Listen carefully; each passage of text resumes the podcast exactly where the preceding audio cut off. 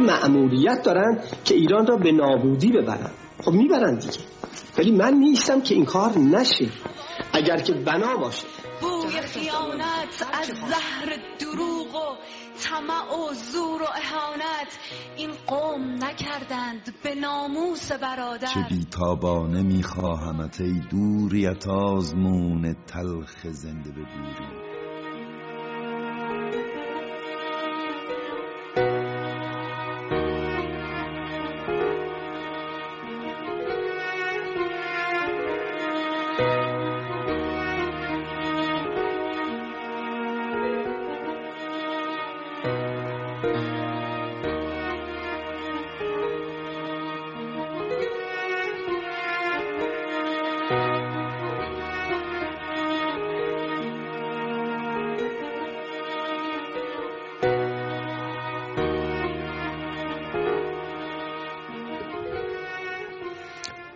فریدون فرهندوز عزیزم رفیق و همکار هزار ساله. براش نوشته بودم استودیو پخش طبقه پایین. او داشت از اتاق اخبار میمد بیرون. من از استودیوی اسرانه و رادیو دو. سینه به سینه هم آمدیم. هر دو جوان. و از اون تاریخ چهل و شش سال. گذشته. شعر وطنم رو خونده. بسیار زیبا برای من. شعر من رو خوند که گفت اینم برای تحریر علی جانم تصاویری بر اون گذاشت که امروز به جای شعر اول برنامه اون رو بهتون تقدیم می‌کنم.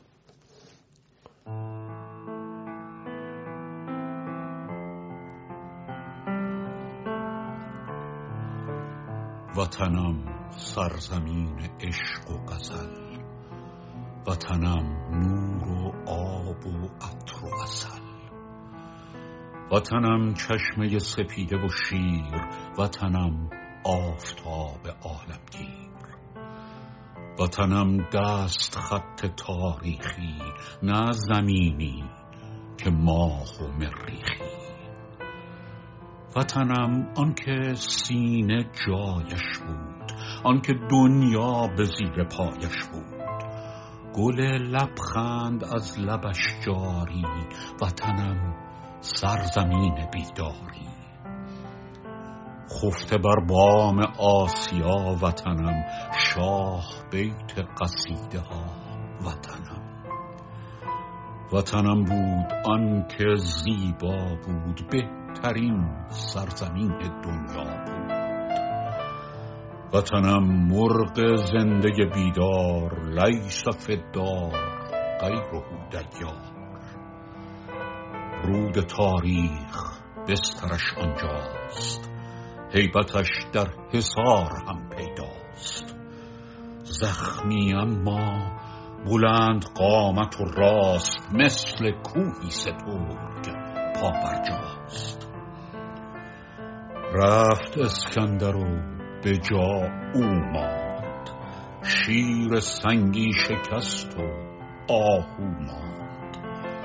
گرچه ایوان بی ستونش را تاق کسرا و تیسفونش را کرد تازیش با ستم ویران که نماند نشانی از ایران باز روی چون گلی از خاک وطنم این زلال آبی پاک.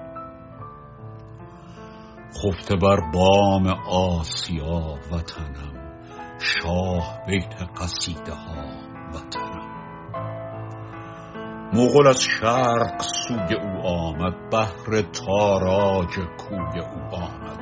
قز و تاتار وحشی نادان جمله چندی به خانه اش میهمانان خورد نانش را داده بر باد دودمانش را. میهمانان شب به خانه زده آتش کین به آشیانه زده. باز اما دوباره می آید با تن پاره پاره می آید. قرنها رفته از تو او زنده است وطنم آب زندگی خورده است. دیدمش کهنه چادری سر داشت آنکه از آفتاب افسر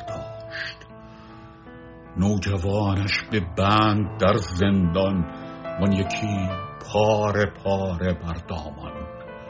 زده سیلی به گوش او دشمن بدریدش زکینه پیراهن. قصر شیرینش از صدا خالی خسروانش تمام پوشالی. خرم این شهر او خراب شده آرزویش همه سراب شده. شهرهای عزیز خوزستان خسرو آباد و شوش و آبادان همه ویران به قهر دشمن شد. تیره از باد سام میهن شد. چون صدف گوهری دوباره بزاد بار دیگر اساس خانه نهاد. داد پرچم به دست فرزندش یوسف پاک باز دلبندش. رفت بالا دوباره خورشیدش شیر و خورشید و رای جمشیدش. مثل ققنوس باز هم پیداست وطن من همیشه پابرجاست هرچه آتش به جان او فکنند هرچه خاکسترش به باد دهند شاعرانش به خون و خاک کشند گردن حافظش به تیغ زنند. باز می‌خواند این همیشه غزل این گلستان نور و عطر و اصل.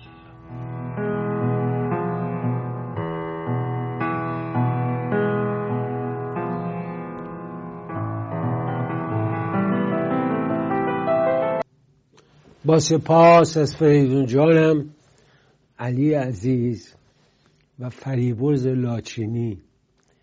با این آهنگ زیباش. ایرزا نوریزاده سه شنبه سیزدهم فوریه بیست و چهارم بهمن. به شما سلام. تازه دو روز بود. خمینی به تخت نشسته بود. می آمدند سالاران سرزمین. تو حیات مردم عادی.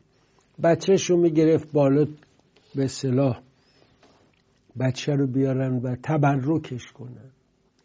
توفاله چای رو مرحوم رجایی تقسیم می‌کرد. حسین بازجو هم اتفاقا اون روز اومده بود توفاله چای خورده بود. من که میگم بازجو بی خود نمیگم. خودش اعتراف می‌کنه. یه مورد بازجوی آقای شاسوندی بود. خودش میگه. می‌گفتم مسعود می‌خوای چیکار کنی؟ همین حسین بازجوی کیهان. ای روزگار چه ها دیدیم ما. یعنی واقعا من به خصوص به عنوان یه روزنامه نگار لحظه به لحظه ها یادم نمیره. حالا کتابم میاد توش هست. و اون لحظه های تلخ. آدمی رو که دوستش داری باش کار می‌کنی. من اصلا باورم نمیشه اون بچه هایی که رفتن پرویز نیخا رو گرفتن و بردن تو تلویزیون محاکمش کردن. اونهایی که اصلا یادم محمد عاملی تهرانی رو بیارم محکوم کنم. دیگر به من نیندیشید به ایران بیندیشید. فردای اعدامش با زندیات داریوش فروخر مرحوم پزشپور رفتیم به منزلش توی آدم ها فقط استاد محمودی بختیاری بود که استاد مرسه ارتباطات دانشگاه علامه مقاله تو امید ایران نوشت خیلی مقاله زیبایی. اون لحظات آدمایی که شاهدش بودن تک به تک میرن دیگه. ما هم روزی خواهیم رفت. ولی این لحظات رو خدا رو شکر که رادیو تلویزیون بود شبکه های اجتماعی بودن ثبت شد که نسل بعدا نسل بدونن. ما خبر نداریم. وقتی که محمود افغان اومد به ایران حمله کرد چه اتفاقایی افتاد؟ چی شد که مردم در اصفهان گوشت بچه مردهشون رو میخوردن؟ این لحظات رو لحظات تاریخی باید ثبت بشه. و حالا ثبت و ضبط و مصور در خدمت شما هست. شما نمی‌دونید خمینی چه حالی داشت این اتاقی که میشست توی مدرسه رفا روبرو مرسه علوی بعد مرسه روبروی حیات بود. یه پنجره بزرگ داشت. رو براتون پخش کردم. و در کنارش یه اتاقی بود که پنجرش بسته بود. مرحوم رجایی اونجا میشست بسات چای رو برپا می‌کرد. یه مشتری مش قفورم بود. اونم وردستش بود خمینی نوکرم داشت که باهاش بود از قدیم. و تو قم بود و اونم اومده بود تهران باهاش و غذا و ایلاش و او مرتب براش می‌کرد. معمولا خمینی شبا یک کاسه کته می‌خورد با گوشت مرغی یا مایچه ای چیز. روزا هم همه چلو خورش.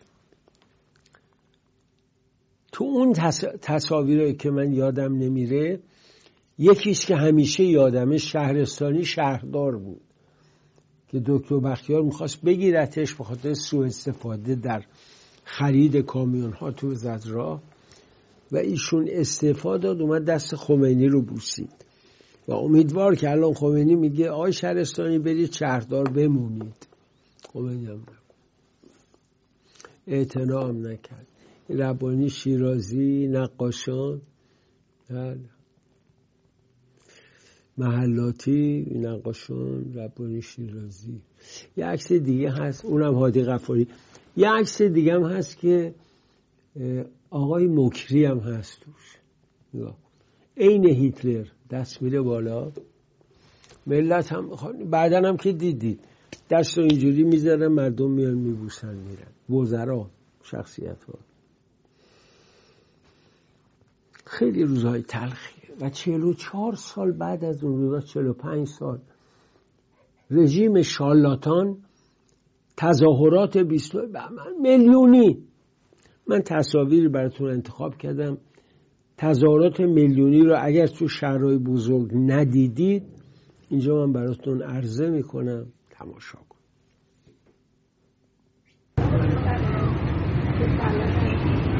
بالا کلهبایی پلاستیک گذاشتن کسی فیلم نگیره بالا.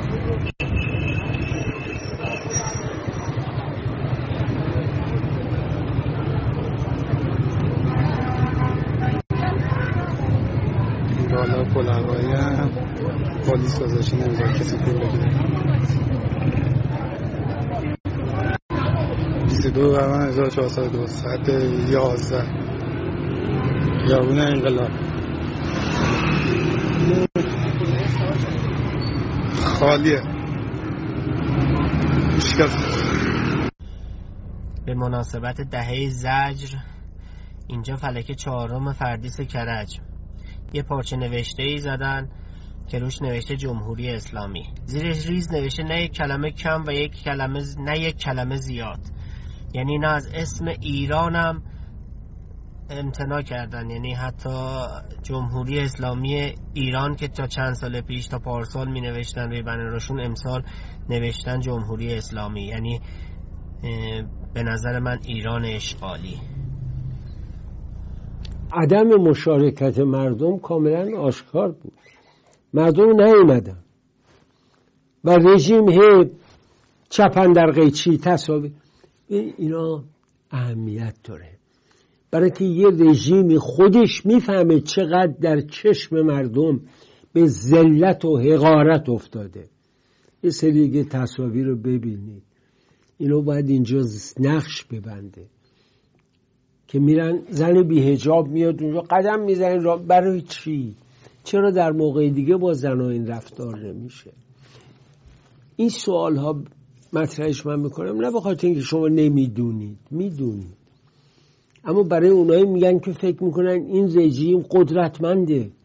میترسن. شما موش شدن رژیم رو در برابر آمریکا و اسرائیل دیدید. هوشی های موشک زدن. غلط کردن. چه شد؟ پول ما به هدر رفت. موشک به کشتی آمریکایی خورد. نه. پول ما به هدر رفت. ثروت ملت ما به هدر رفت. رو هوا آمریکایی ها زدنش. خب صحبت که چی؟ سه دلی سه تا نوکراش رو مثل بغداد. امیر عبداللهیان رو مثل قطر. آقا تو رو خدا به امریکایی ها بگی نوکرتونیم یه به ما حمله نکنید. ما سه دلی آقا هارتوهور تو وقتا می‌کردیم. حالا دیگه دندونامون هم ریخته. آمریکایی یه وقت خدای نکرده سیلی به ما نزنن. ما پس میفتیم رژیم رفته با طالبان هم دست شده. سازمان اطلاعات رژیم رفته با اطلاعات طالبان که پاکستانی درست کردن هم دست شده. طالبانی که اگر دستشون برسه تمام ایران و خاکش رو به توبره می‌کشن. آقایون میرن با ملا برادر و ملا متوکل و ملا زهرمار قرارداد میبندن. بله. به هر حال یه خود دیگه تصاویر راهپیمایی رو می‌بینیم و همینطور راهپیمایی کل با مجسمه سیدلی.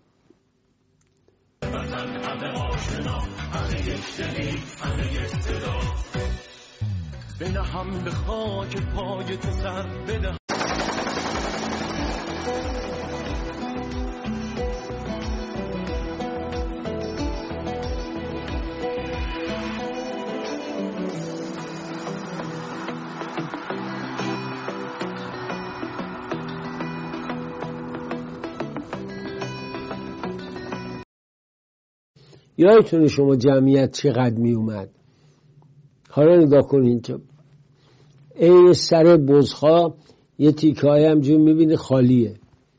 اینجا هم تازه پر کردن این میشه تظاهرات پر افتخارشه حالا توی بچه های کل. اتفاقا من دعوت داشتم مونیخ فتولایی لطف کرده بود دعوت کرده بود. من متاسفانه نتونستم برم. ما الان یه خود مشکل داریم مسئله امنیت و اینکه جاهای من نمی‌تونم همجوری پاشم برم. بهشم گفتم گفتم عزیزم خیلی دلم می‌خواد بیام ولی متاسفانه. بله لایجوزه در حال عروسک خامنه ای در کارلوال کل اینم ببینیم بعد نیست بعد بریم سر موضوعات اصلی.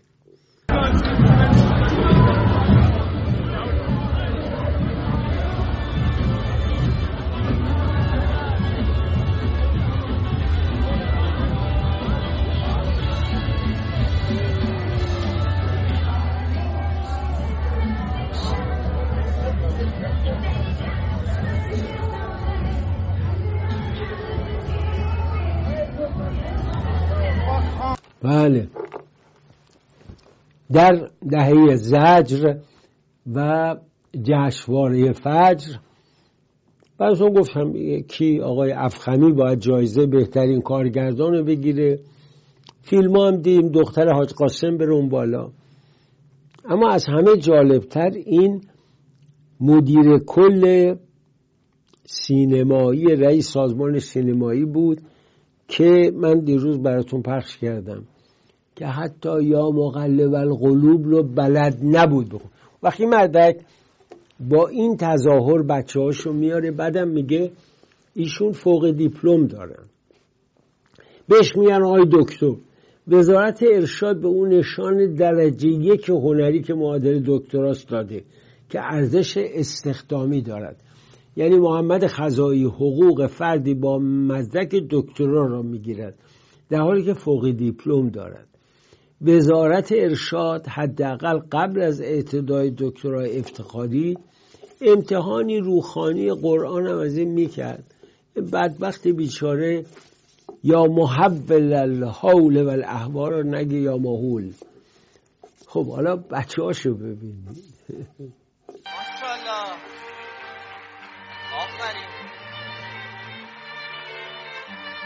چقدر خوشگل.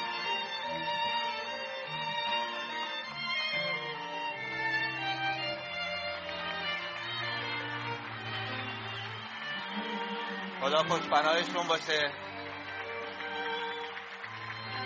و محترم یا مقلب القلوب و الابصار. یا مدبر اللیل و الانهار. یا محول الحول و الاحوال. حول حالنا الى احسن الحال. سال باد. سینمای ایران و به همه شما حول حالنا. خدای. خدایا این خامنه ای رفته آدمایی که شش کلاس هم ندارن چون رئیس جمهوری شش کلاس هست اینا دیگه باید کلاس دو و سه باشن در حال واقعا تظاهر فریبکاری دروغ آقا میری میاد انتقاد می‌کنه. تکلیفش معلومه دیگه یادتون است که و واقعا برای من عجیبه. اینا رو می‌بینم. این دختره این مردک رو می‌بینم خزایی. بعد یاد این دختر بلوچ هم میفتم این نازنین زیبا. آرزوهاشو ببینید اینه که یه دفعه حداقل تو تو این زندگی که من عمر می‌کنم حداقل برق داشته باشیم یه زندگی درست حسابی داشته باشیم. نه این که حداقل اینجوری ما اینجا نگاه کنیم ما تو جهنمیم به خدا تو رودبار رودبار جنوبیم که این این زندگی رو داریم. چرا مثلا الان از افغانستان اومدن تو کشور خودمون دارن زندگی می‌کنن؟ بچه افغان ها تو مدرسهمون دارن زندگی می‌کنن. ما میریم مدرسه میگه چرا کفشت اینجوریه؟ چرا لباست اینجوریه؟ چرا شو- چرا چرا پارسال تو درسای مجازی شرکت نکردی؟ همش چرا چرا چرا همش اینقدر چرا چرا؟ حداقل یه یه کمکی به ما برسه. چرا مثلا حالا افغان ها اونجوری ما که افغان نیستیم. بچه ایرانی مال خود همین ایرانیم تو همین ایران زندگی کردیم. چرا نمیان اینجا یه کاری نمی‌کنن؟ یه یه حمایت دختر هفت هشت ساله چقدر زیبا حرف می‌زنه؟ خاک بر سر شما خائنین که وطن همین بچه شرایط نمیگم بهشتی داشت ولی حداقل پدرش مدرسه که می‌رفت ده صبح که می‌شد بهش سیب می‌دادن شیر می‌دادن. یه بیسکویت و موز بهش می‌دادن. سپاه دانش رفته بود تو دهش داشت بهش درس می‌داد. سپاه بهداشت بهداشت رو ترویج می‌کرد. حمام براش میساخت. میگه حالا افغانی ها اومدن تو مدرسه ما اونا از من می‌پرسن چرا؟ چرا؟ واقعا آدم اینا رو که فکر می‌کنه که اینا چه کردن؟ پسر قالیباف از دولت کانادا شکایت کرده که چرا به این جانور ویزا نمیدن. چون یه سری کارهای دزدیش اون ور دیگه می‌خواد بتونه بره و بیاد. اینا ترکیبی از حکومت حکومت ظلم و جوره که به رهبری سیدعلی خامنه ای یک آخوندی که ادعا می‌کرد تظاهر می‌کرد که با آخوندهای دیگه فرق داره. اهل ادبیات شعر دوست داره موسیقی دوست داره. ولی نشون داد وقتی این لب باده تنت می‌کنی همه شرافت رو میریزی دور. همه اعتبار خودت رو میریزی آتیش می‌زنی. و این مملکت کشور ایران. 85 میلیون جمعیت. سیدعلی خامنه ادارش می‌کنه. بعدم برای بچهش نقشه بریزه. ما ولیعهد داریم. شاهزاده رضا پهلوی. اگه ولیعهد بخوام داشته باشیم.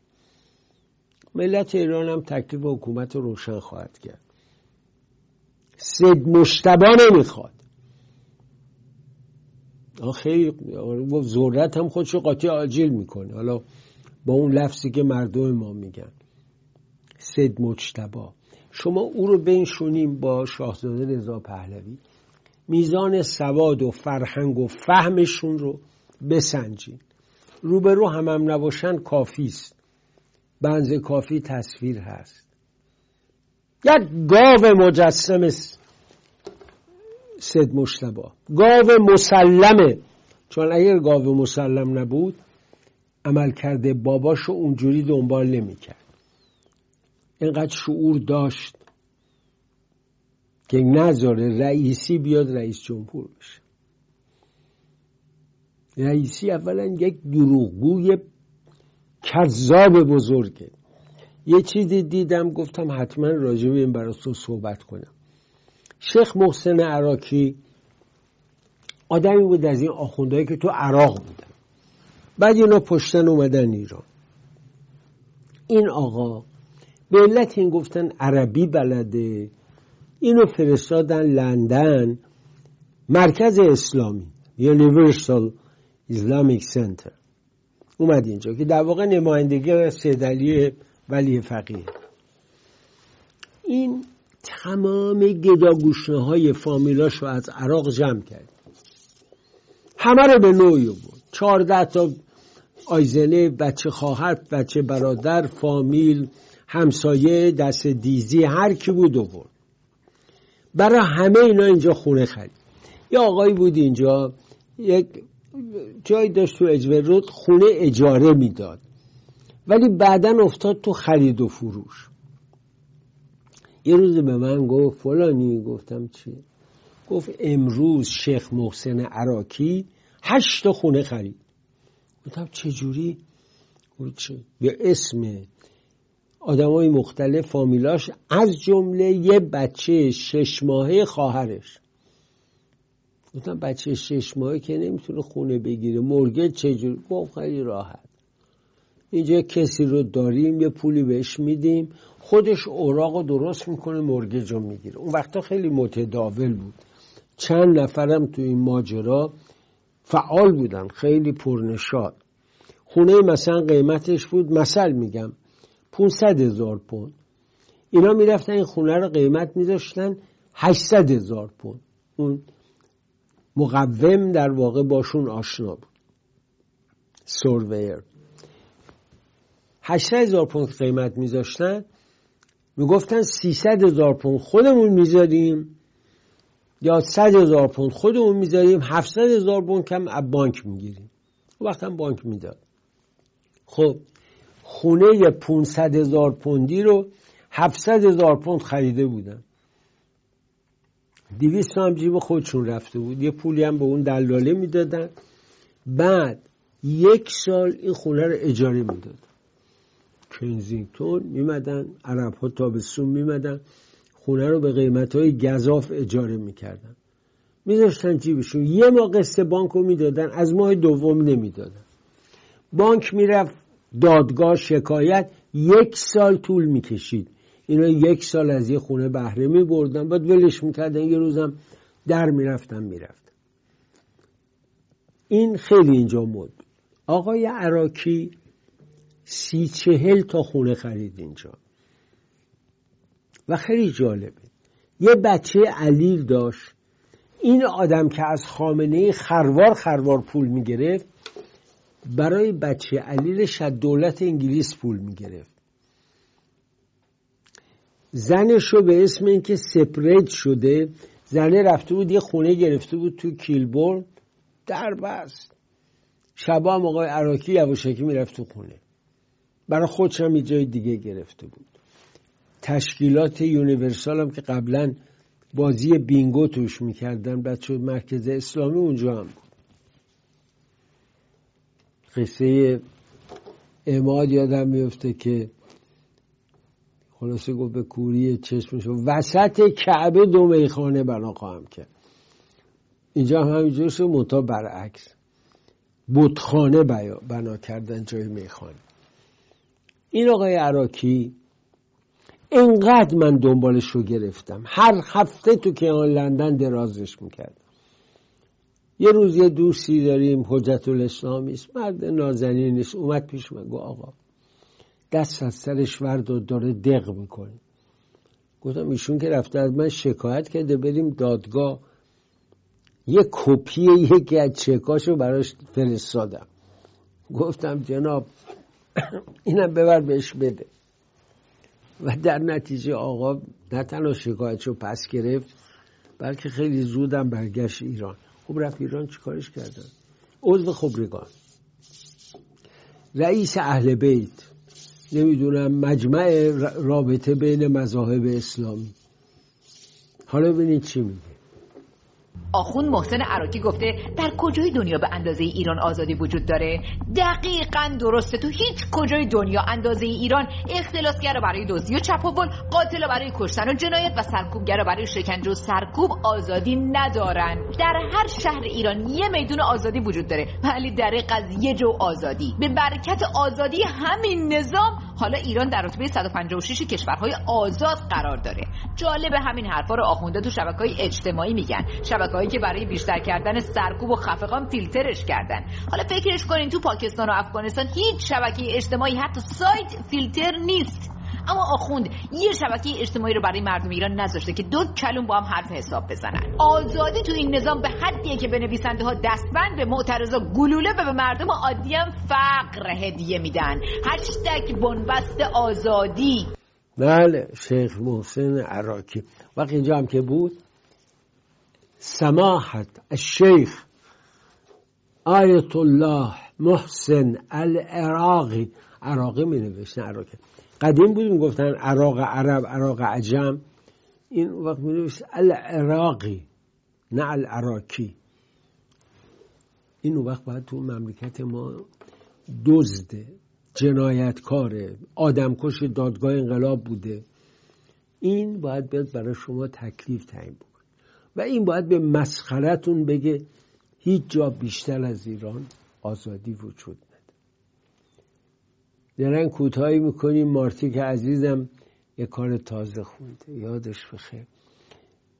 نوروز 1373 یا چهار بود. مارتیک با هایده اومدن لندن و برنامه گذاشتن توی نوروز.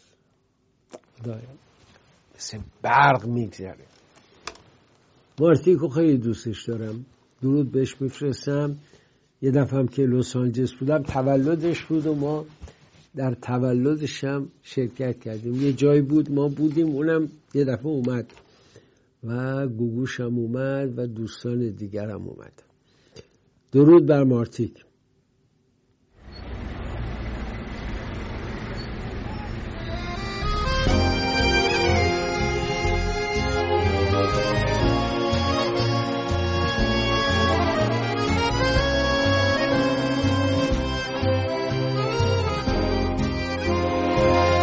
تحملم کن یک کمی.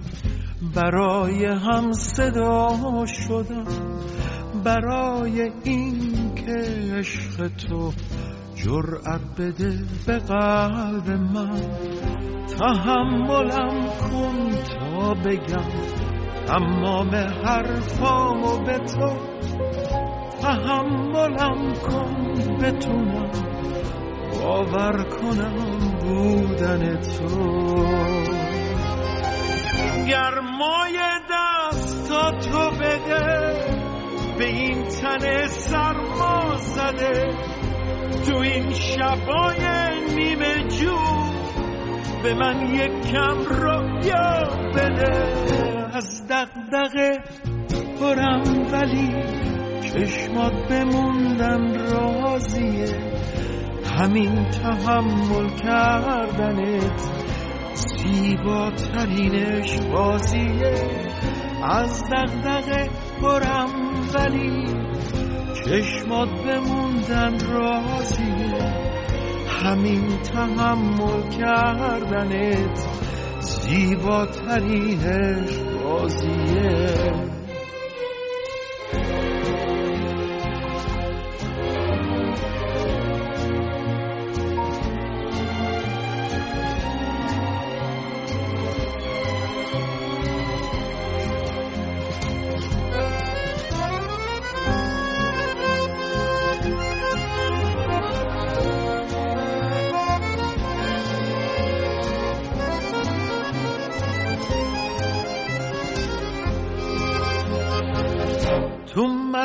بیقراریم. حضورت خلصه آوره یه حس تازه و عجیب در خون من شناوره پنهان نمی کنم تو رو. کتمان نمی کنم تو رو. تحملم می کنی و پر میشم از آواز نو گرمای دستا تو بده به این تن سرما زده. تو این شبای نیمه جون به من یک کم یا بده. از دقدقه پرم ولی چشمات بموندن رازیه همین تحمل کردنت زیباترینش بازیه. از دغدغه پرم ولی چشمات بموندن رازیه همین تحمل کردنت زیباترینش بازیه.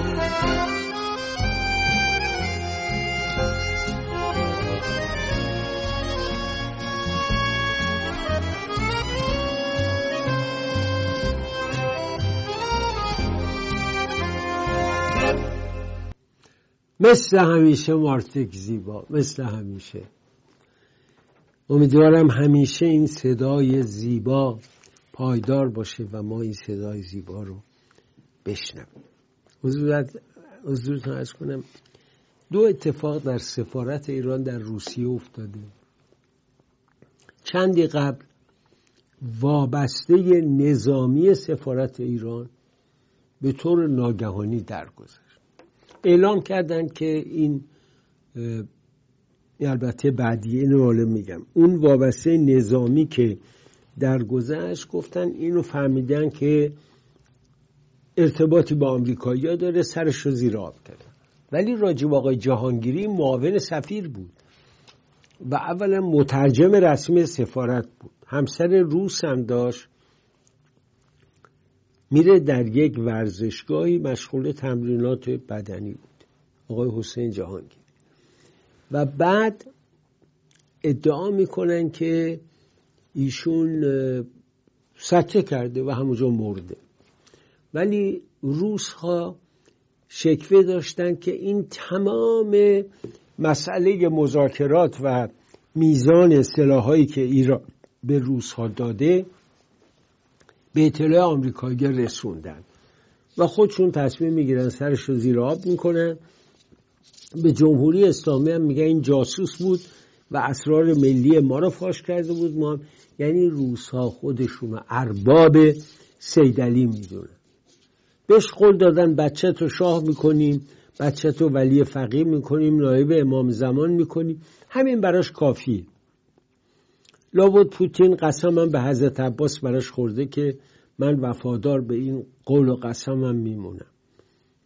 مجیجانو می‌کنم ولیت آقازاده مجیرم می‌کنم ولیت بعدی. یعنی در سلسله بزرگ خامنه بماند سلطنت معمم. ادامه پیدا کن و او بابت این وطنش رو داده شرفش رو و بقیه غیره همه چیز داشت. داده چقدر تصویر تلخه برای من. اما یه تصویر دیدم جانم رو به وجد آورد. دلم رو به رقص آورد. خلیج همیشه فارس بر پهنه قمر ناسا. نگاه. فقط زیبا تنگه هرمز جزیره قشم و جزایر کوچک ایرانی در خلیج همیشه فارس. واقعا اینا رو که آدم می‌بینه این وطن بزرگ این وطن نازنین بیش از بیش امیدوار میشه. به زودی این ننگ و نکبت ولایت فقیه از پیراهن این پیراهن آر بر پیکر وطن میکشیمش برون میندازیم اونجایی که باید بندازیم. حضور ارز کنم که آقای شریفی زارچی استاد دانشگاه.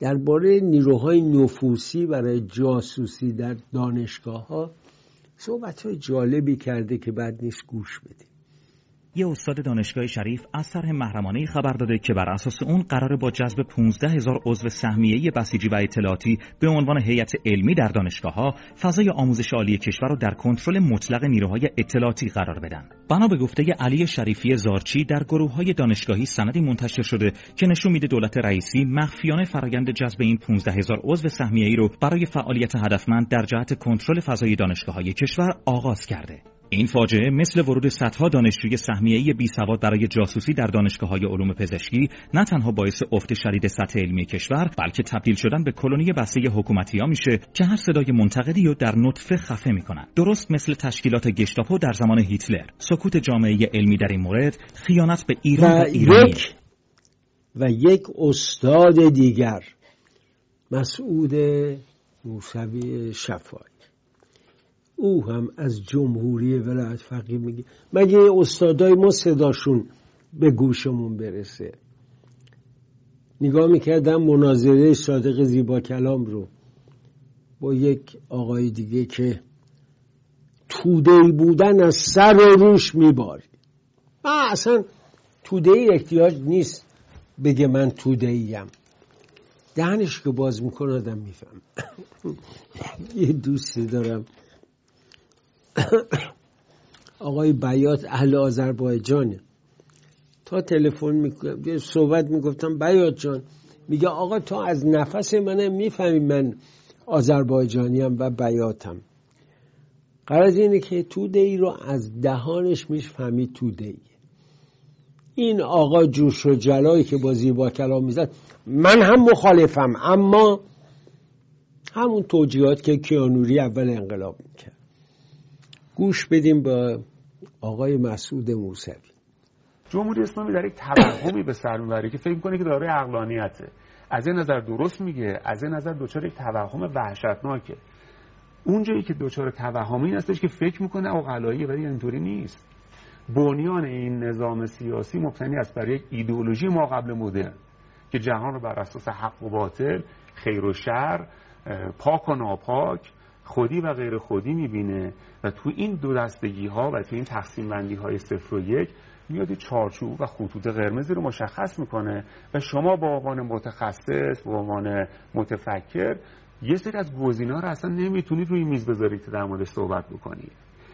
بعد توی اون چارچوب مزیقی که تعریف کرده که ایدئولوژیک هست میگه دوستان حالا عقلانی عمل بکنید. برای همین در ساخت پل در ساخت تونل در مدیریت کردن بازار ارز در بودجه ریزی در مدیریت کردن میدان عملیات نظامی خیلی تکنیکی و فنی و عقلانی عمل میشه. ولی روی اون بستر غیر عقلانی و شما به تعبیری خیلی درست در مسیری کاملا اشتباه حرکت می‌کنید. و هر چی که درستتر عمل می‌کنید به صورت تکنیکی به لحظه سقوطت نزدیکتر میشید.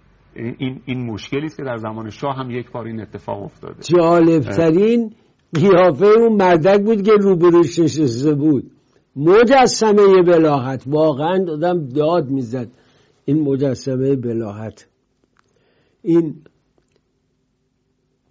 نشان دهنده اینه که مردم دیگه نمیترسن.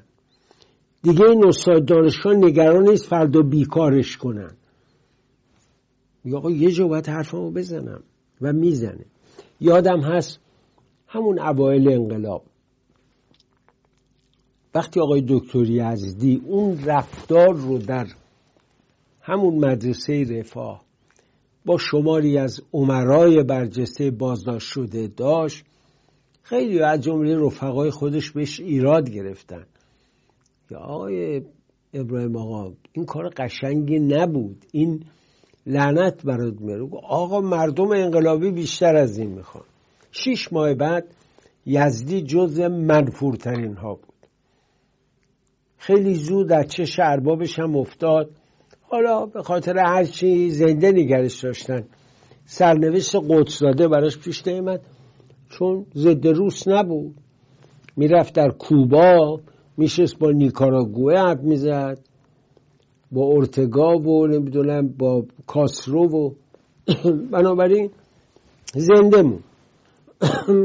ولی قدس چون ضد روس بود ضد کمونیست بود پرونده کشتنش رو ریختن و کشتنش. حالا قرار اینه. آقای یزدی سالها بعد یه گفتگوی دیگه کرد. یه گفتگویی با حسین آقای عزیز. یه تیکه کوچولو رو ازش ببینید این جالبه. شما از افراد بسیار نزدیک و مورد علاقه و مورد اعتماد اولین رهبر جمهوری اسلامی امام خمینی بودید. بسیاری از دیگر روشنفکران هم بودند که آن ایام در کنار امام بودند. اولین کسی هم که قدرت رو در واقع در جمهوری اسلامی گرفت که هنوز موقع جمهوری اسلامی تشکیل نشده بود مرحوم مهندس بازرگان بودن به عنوان دولت موقت. این فرایند این که با یک شیب تندی در واقع روشنفکران به ویژه روشنفکران مذهبی کنار رفتن و جاشون با روحانیون پر شد از نظر شما چی بود؟ یک روایت میگه که روحانیت اومدش و اونها رو ترک کرد. یک روایت هم این هستش که تعارض بین خودشون باعث شد چنین اتفاقی بیفته. این تعارضات در میان روشنفکران به خصوص حتی در میان روشنفکران دینی یکی از علل بود یکی از اسباب بود. دومی که درسته انقلاب پیروز نشد مگر به دلیل همکاری عملی بین روشنفکران دینی و روحانیون. اما وقتی که انقلاب پیروز شد به دلیل اینکه رهبری انقلاب با آقای خمینی بود بسیاری از روحانیون به خصوص از جمله آقای مرحوم دکتر بشتی می‌گفتم قدرت در دست روحانیون باید باشه. به طوری که مرحوم رو بهشتی با کرات گفته بود هر کسی بخواد بمونه کار بکنه باید با ما کار بکنه. نمی‌خواد بره. هر کسی نمی‌خواد با روحانیت کار کنه بره. هر که می‌خواد کار کنه باید با ما کار کنه. از این چل وزیری که وزیر و معاون وزیری که تو کابینه مرحوم مهندس بازرگان بودن آقای یزدی هم یکیشون بود ده نفر ارزه نداشتن بیان و اعلام بکنن روحانیت مطابق گفته های خمینی نباید در حکومت مشارکت کنه. مگه خمینی نگفته بود؟ پاریس نگفته بود بیزرا نگفته بود بعدا نگفته بود. ما میریم دنبال حوزه و درسمون. آقای یزدی درد و میگه اما نمیگه چرا دوا نکردن. ولی مرحوم منتظری درد و میگه و میگه چی کارم باید کرد متا بیچاره هنو باور داره که حواله میده مجازات اینا رو به آخرت. این تیکه منتظرم ببینیم. اینا یه واقعیاتیست برای شما میگم. بخیر باید انسان بگه اینا خیلی هاشون حالا شدن حامی انقلاب. تعبیر می‌کنه امروزا فرصت طلبان. و بچه هایی که مخلص انقلابن خیلیشون. اینا باید تو زندان ها باشن به بحانه های مختلف برایشون پرونده درست بکنن. خیلیشون الان تو زندانن. اون وقت از اون طرف یا آقام در میاد میگه بل اصلا ما یه دونه زندانی سیاسی در ایران نداریم. خب آقای بزرگوار مردم که می‌دونن؟ یه حرفا رو که می‌زنن اینا مصرف خارجی داره. می‌خوان به خارجی ها بگن ما زندان سیاسی نداریم. ولی خودتون که می‌دونی مردم هم که کار نخوردن که. مردم می‌دونن که بچه های مخلص انقلاب تحت تعقیبن خیرشون زندان میرن برای یه چیزایی چی؟ وقت یه عده فرصت طلبانی که اصلا هیچ با انقلاب جور نبودن اینا حالا شدن حامی انقلاب و طرفدار انقلاب و این بچه ها رو براشون پرونده درست می‌کنند و تهدید می‌کنند و اینا. و من نسبت به بچه هایی که بی اطلاعن خیلیشون بی اطلاعن من نسبت به این بچه ها چون اطلاع ندارم. اما نسبت به اون گنده هایی که می‌دونن قضایا چه خبره. می‌دونن که مفتنین چه کارهایی کردن و معذالک ساکتن ما اونا رو روز قیامت پیش خداوند تبارک و تعالی به حسابشون خواهیم رسید انشاءالله. میگه روز قیامت. تفلک هنوز به اون فکر. خب من سریع یک اشاراتی به اوضاع احوالات روز بکنم. اولا در خاور میانه قصه داره ملالاور و مرگاور تکرار میشه. چون آقای ناتانیاهو به هیچ وجه زیر بار منطق نمیره؟ فقط یه چیزی رو قبول داره زور. خب زور با زور. در مقابلش حماس هم میاد اون جنایت رو می‌کنه. وضع غزه بسیار دردناک. توصیفی کرده که از شخصیت های برجسته مصری که در مؤسسه الاهرام مسئول سیاسی اونجا مرکز تحقیقات دارن. می‌گفت اگر غزه به همین حالت یک سال رها بشه و مردم در این شرایط باشن من این حرف کی زدم؟ گفت صد تا سازمان حماس دیگه تشکیل خواهد شد. آقا شما یه مردمی رو کار نداره خونه نداره زندگی نداره بچهشو کشتی همسرشو کشتی زنشو کشتی چه انتظاری ازش داری؟ راهی براش گذاشتی که به زندگی بیاندیشه. عین همین حرف ابو مازنم به من گفت. گفت تا کی آقای ناتانیاهو فکر می‌کنه با قلدری می‌تونه کاری بکنه؟ حالا اومدن اونروا سازمانی که کمک می‌کنه به فلسطینیا در اون جایی که بوده زیرزمینش حماس مرکز نمی‌دونم اطلاعات داشته. خب به اونروا چه ربطی داره؟ حماس دریچه 500 متر اونورتر باز کرد. شما که میگی 500 کیلومتر اون زیر هست. حالا با این کار کمک های آمریکا انگلیس فرانسه به اونروا قطع شده. یعنی فلسطینی حتی نان کتاب و دارو هم نداره. و شما چجوری می‌خوای باور کنی که ولی فقیه از این ماجرا سو استفاده نکنه. معلوم استفاده می‌کنه. امیر عبداللهیان رفته بود بیروت. ناسزایی نبود که به او نگفتن. اونجا برگشت گفت امنیت لبنان جز امنیت ماست. یقش رو گرفت حزب کتائب حزب قوات لبنانیه. گفت غلط کردی تو. چه ربطی داره؟ بگه ما مرز مشترک داریم؟ ما چه امنیت مشترکی با هم داریم؟ تو غلط می‌کنی که حزب الله رو آوردی تقویت کردی به جون ملت لبنان انداختی. لبنان در یک وضع بیدولتی است. یعنی وضع غیر قابل حکومت چون جمهوری اسلامی نمی‌ذاره قانون اساسیش پیاده بشه. رئیس جمهوری داشته باشه کابینه ای که همه توایف رو نمایندگی بکنه. این لعنت مشترک به جمهوری اسلامی از بیروت تا بغداد تا تهران تا یمن همه جا به گوش می‌رسه. لعنت بر ولایت فقیه و جمهوری ولایت فقیه و حکومت نایب امام زمان. ایران سربلند ایرانی سرفراز پرچم زیبای سرنگ شیر و خورشید نشان هماره برافراشته بود. علی رضا نوریزاده تا فردا در پناه پروردگار عاشق.